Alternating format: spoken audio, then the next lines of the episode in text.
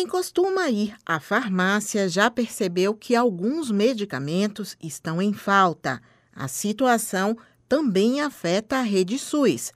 Em Camaçari, na região metropolitana de Salvador, o desabastecimento nacional provoca a falta de cerca de 60 remédios nas farmácias das unidades de saúde do município. A lista inclui analgésicos, anti-inflamatórios, antibióticos usados no tratamento de doenças respiratórias e até anestésico de uso local. Segundo a coordenadora de assistência farmacêutica de Camaçari, Andréa Dias, 40% dos medicamentos usados na rede estão em falta.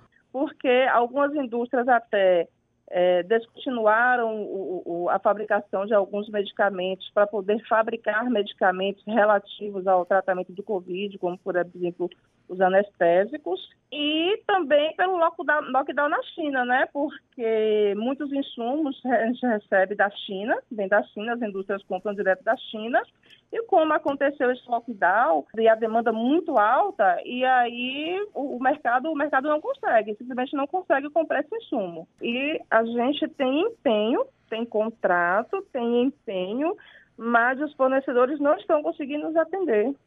Para você ter ideia, a gente tem empenho há mais de três meses de quase 700 mil reais em medicamentos pendentes de entrega. Neste momento, de toda a lista de produtos farmacêuticos que estão em falta, o que mais preocupa na realidade de Camaçari é a falta do soro fisiológico.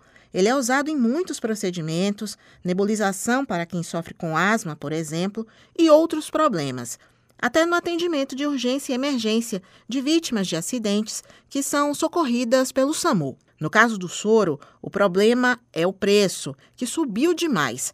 A unidade que tinha um valor médio de pouco mais de R$ reais passou a custar cerca de R$ 5,00 e hoje, nas fábricas, já pode ser adquirido por R$ 8,00 a unidade de meio litro. Segundo a coordenadora de assistência farmacêutica de Camaçari, Andréa Dias, o resultado é que quem tinha contrato para entregar o soro fisiológico com os valores antigos está pedindo o cancelamento dos compromissos. O que aconteceu com o soro fisiológico?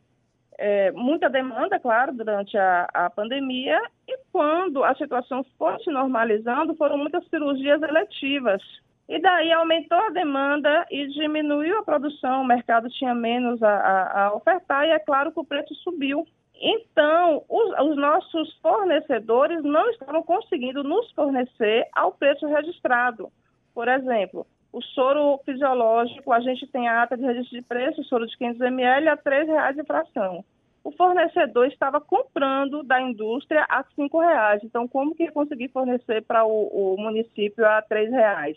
Então, os fornecedores pediram distrato porque não conseguiriam cumprir o contrato. O risco de faltar soro em clínicas e hospitais, onde pacientes fazem hemodiálise, preocupa profissionais da saúde e foi assunto de uma audiência pública na Câmara dos Deputados na última terça-feira. De acordo com informações da Agência Brasil, o secretário executivo da Câmara de Regulação de Mercado de Medicamentos, Romilson de Almeida, disse que medidas foram adotadas e que, se ficar comprovada a alta abusiva dos preços de soro, os responsáveis serão punidos. Nos próximos dias, as entidades que participaram do encontro vão definir um cronograma para reuniões de trabalho em busca de uma solução para o problema. Suzana Lima para Educador FM.